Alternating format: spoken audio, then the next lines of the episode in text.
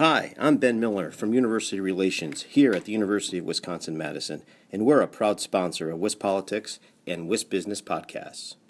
You're listening to WisBusiness, the podcast, Wisconsin's business news source. Now, here's your host.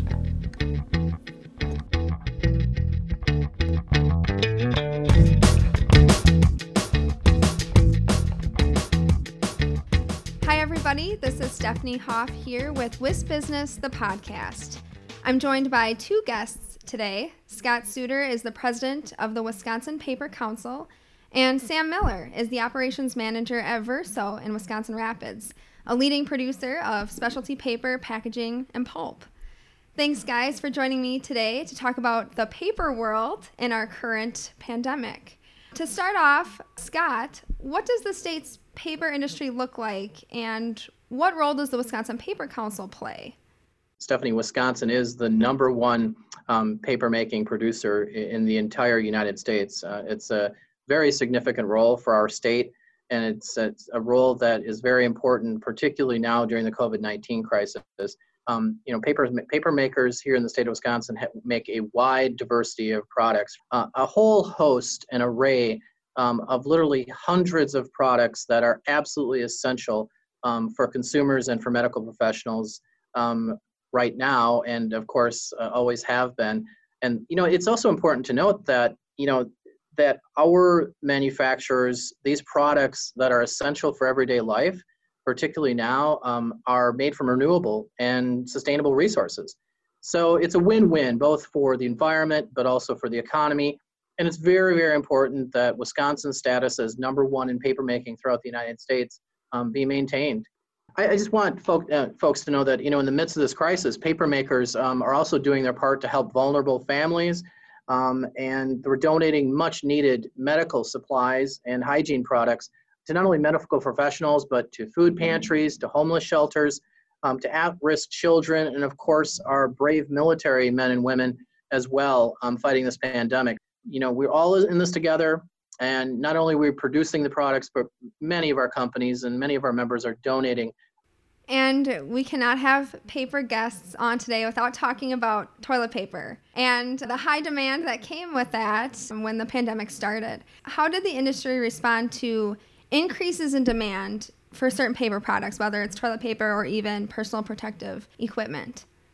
Well, let me let me start by just saying that um, our paper manufacturing facilities, those that are producing um, bathroom tissue products uh, and paper toweling are working 24 7 um, to make sure that their supply chain and the manufacturing and the transportation and technology work streams um, are operating at, at, peak capacity. So while there may be um, some supply issues at the shelves, our paper makers that are producing those products are working around the clock to make sure that that supply chain continues. And then in, in Governor Evers' safer at home order, paper was paper manufacturing was listed as essential. Both of you, what was it like having to adjust safety procedures in order to help workers feel secure and, and healthy while they were working? It's been a pretty emotional time. You know, there's been a, uh, a lot of information. It's things have changed very, very rapidly. They escalated very quickly, and um, from a company standpoint, you know, our top priority is to promote the safety and well-being of our individuals and provide them with factual information. Very easy for folks to get conflicting information, especially as things were continuously developing. And so, you know, we were really trying to communicate to our membership, you know, with um, guidance from the CDC, World Health Organization, focusing on the medical professionals that have the best knowledge available and then provide them with the resources to be informed of what was happening. And then also use their recommendations to help fuel our decisions to drive best practices like social distancing additional cleanings. The list goes on of all the different changes that we've started to implement. But we've been very open communicating with our membership engaging them to you know, look for different ideas and creative ways to continue to operate while doing it with safe uh, health practices. And Scott, what what has the Paper Council kind of helped along the way with that? Sure. So we're um, making certain that we share workplace best practices. We have been working with the Department um, of uh, DHS. We've been working with WEDC. That we've been working with all of those state agencies and the governor's office um, to relay information to make certain one that we are that we are considered essential business.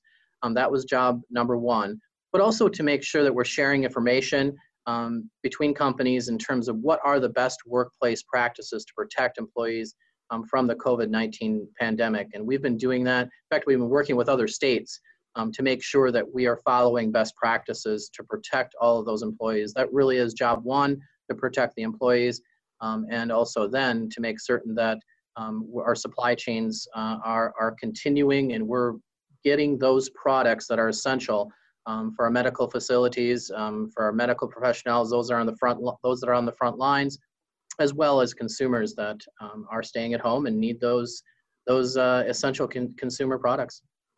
And when this pandemic is over and things go back to the new normal, as health officials are putting it now, what does paper have to look forward to?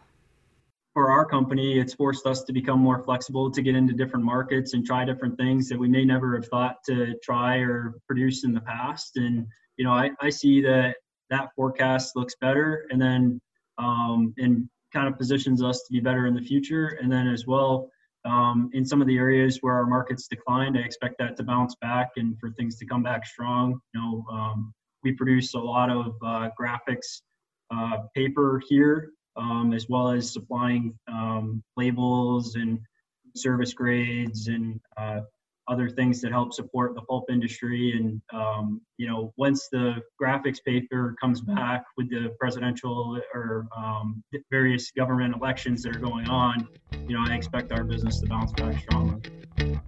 You've been listening to WisBusiness, the podcast. Now, stay tuned for a word from our sponsor. Hi, I'm Ben Miller from UW Madison, and we're a proud sponsor of WisPolitics and WisBusiness podcast. UW Madison is one of our state's greatest economic engines, accounting for $15 billion in economic impact statewide. UW Madison is working for Wisconsin.